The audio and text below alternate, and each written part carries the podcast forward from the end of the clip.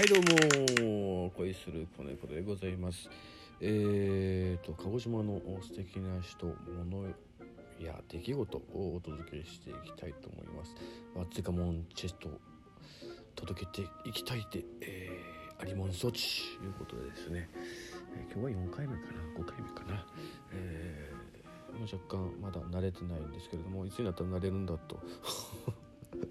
いうようなこともあると思いますけども今日はですねあのさっき実はですねあのとある配信を録音あの録音したままですね消してしまったっていう なんとも出落ちなですねあの報告から始まるという。なので若干ですねテンションが低めではございます。ですがあのあの届けていきたいと思います。はい。えー、今日はですね雨も降っていてですねちょっとですけどもねなんかジメジメしたりなんだかすっきりしない日ではありますけれどもですね、えー、元気に頑張ってまいりたいと思います。えー、っとこの間はですねなんかあのお題ガチャをやったんですけども今日はですね。また原点に戻って鹿児島の素敵な人や物出来事中なところをしていきたいと思うんですけどもさっき消えちゃったので本当にね次何喋ろうかな。何喋ろうかなちゅうようなと途方もないような気持ちでですねあるんですけれども。うん。この間コンビニの話しましたね。うん。何があるかな。全然考えもしてないんですけど。あちょっとね桜島の話してみたいな。そんなねあの大そびれたというかその歴史的なことを話すわけでもないのであまり期待しないんでくださいね。桜島か。うん。あの桜島といったら何だろうっていうところへ行くと。もう個人的にはもうあの桜島フェリーにまず乗ってですねあの行かないと。鹿児島この普通にこっちの島民じゃない限りの人はですね必ずフェリーに乗っていくかあの陸沿いに行くか大隅半島の方からですね行くかどどっちかなんですけど、うん。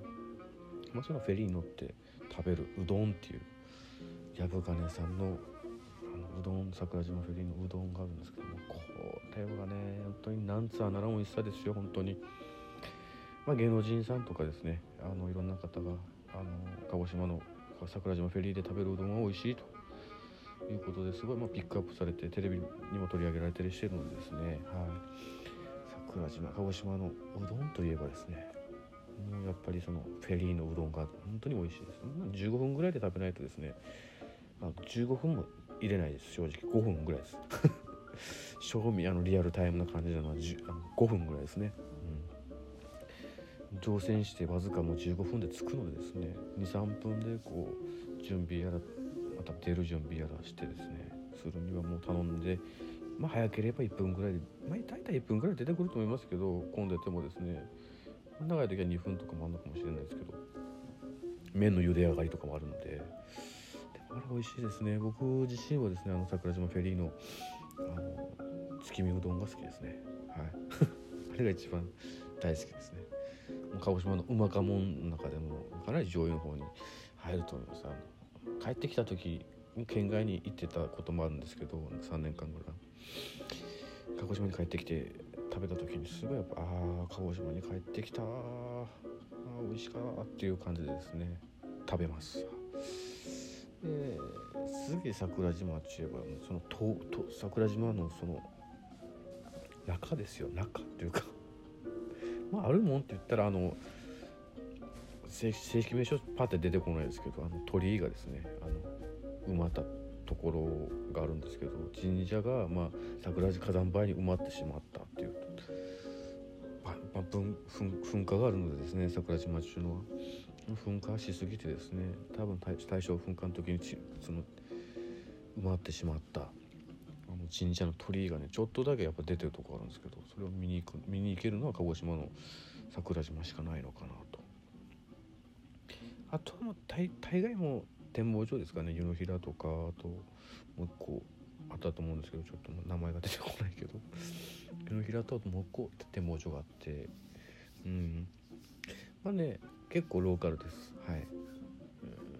まあ、と鹿児島市民とか県民とかまあ1回行けばいいかなとか あのちょっと友達が遊びに来た時とかに観光で連れて行くけど結構実はあの連れて行っても結構当人たちはそこそこそんなに テンション上がる場合もあればねあまあすごいでしょっていうあでかでしょみたいな感じでですね紹介しますけど。うん。まあまあまあ上から長いあの高いとこから景色が眺められるっていう。そんな感じですけども。あれもやっぱ鹿児島の良さですね桜島の良さでもありますし、うん、人工的に作られたもんじゃないですからね。自然的に作られたもんですから、はい、まあまあおすすめです。あとはレインボー桜島っていう宿泊施設があって僕はそこに泊まったことはないですけど、まあ、そこの隣にある温泉とかも結構あのおそらく桜島って唯一の温泉じゃないかなだと思うんですけどはい。まあそこおすすめですね。あのあの旅行で中よりかはあの普通に戦闘感覚でですね。はい。行くあの鹿児島市民が行くとしてはすごい おすすめっていう。まあローカルですね。はい、うん、でもいいんですよ本当に。あのね、おじいちゃんおばあちゃんいますしで決しておばあちゃんとは入ってませんけど ロビーとかでね声かけられたりとかもあります。ああ兄さんなん兄さん方で来た来たのねって話しかけられる可能性もありますから気をつけてください。ちょっとしたこうね憩いの場でもありますから。あのリンボ桜島の隣の、ね、温泉に行くとですねあのかなりの確率でですねもうザ・鹿児島人っていうおじいちゃんたちに囲まれます。囲まれるしかね温泉の中にいっぱいいるんです。いっぱいいる。どこでどんな風にしたらこんな体格になるんだろうっていうような体型をしたおじいちゃんたちがいっぱいですから結構ねあのもし行って行ったことがないあの鹿児島市民県民の方がいましたらですねまた県外の方がいましたらですね 行ってみてください。はい。あのレアなおじいちゃんたちに会います。別におじいちゃんマニアではないですからね。あの 行った時が本当にそうそういう人たちがすごい多かったっていうだけの話かもしれないですけど。はい。であとねカレーがねどっかね美味しくて食べれるんですよね。鹿児島の黒豚のとんかつのカレーが。ちょっと場所をしっかりお調べして お届けできねえのがあれですけど。でもねあの鹿児島のその桜島のカレーどこで食べれますかって聞いたらすぐ分かると思います。はい。そこのカレー美味しいです。ほんであとねあの物産館もあるんです桜島の。確か。その物産館でのあのブリブリブリの定食。違うブリの刺身定食だ。じゃあカンパチだ。情報が雑です。すみませんね。カンパチ。あの刺身のやつ。ここ数年かな。ここ数年の間に自分は食べ食べたんですけど。まあめちゃくちゃうまいです。恋がたまりもはんです本当に。あの桜島フェリーのうどんよりもあのお腹空いてる時はあのいいですね。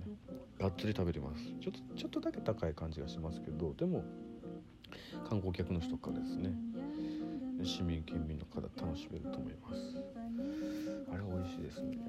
あの桜島コミカル練ったうどんっていうのもありますけど、まあ、でもそのうどんは好き好きです。はい。好き好きです。僕が好きな桜島コミカのソフトクリームですかね。あい。もぜひ桜島に行ったら食結構ね鹿児島桜島の情報っつったらあと恐竜公園っていうあのなんかあの探偵ナイトスクープ番組名とか言っていいのか分かんないですけど 謎のアトラクションみたいなアトラクションって言っていいかな？うん。いや、まあ、これはあえて言っていいでしょう。アトラクションと。恐竜公園という場所がありますので、はい、ぜひあのお子様連れあの恋人ご家族の皆様一人でもあのインスタ映えする写真がね撮れますから。あの行ってみて組み合わせですね。はい。ではですね今日はですね桜島について 語ってみたんですけどなかなか中中身がそんなにあるようでない。内容である、うん、あとですねああもっとすごい情報もありますよ。あのあの有名なサッカー選手で有名な遠藤康人選手がいますね。あの日本代表の時に着ていたユニフォームとかですねトロフィーみたいなのとかですね。もうねあの桜島フェリーの置いたところから見れたりもしますしその遠藤康人選手が育ったのは桜島なんですよね。育ってというかあの最初に所属していたサッカーチームがあるのも。なのでその遠藤康人選手が育ったサッカーをしていた学校も近くにありますしそのご実家と言われるような場所も、えー、桜島にはありますはいなのでですね。とてもあのコアな場所でありつつも意外とあの桜島県民市民がですねあのこぞってですね時になぜか無償に行きたくなるんですフェリーに乗ってですねうどんを食べてそして上がっていって温泉に行く人もいればいや今日は展望台の方に行ってみよう。そうですそうです。今日はちょっと一周してみよう。そうなんですあの一周できるんですね桜島。一周したりあの上の方に登っていってまた下ってくるとかですね。長渕剛あ長渕剛さんのねモニュメントもあるんですよ。溶岩でできた。溶岩で。ね溶岩でできた、え、モニュメントもありますのでですね。ね、最近ちょっと体調をおこがしになられてるみたいですけども頑張ってもらいたいですね。チェスト気張ってもらいたいですね。長渕剛さんのねあの24時間イブをしたところでもあるんじゃないですかね確か。あれはすごいですね。あの本当に近くまで音が轟いてましたから。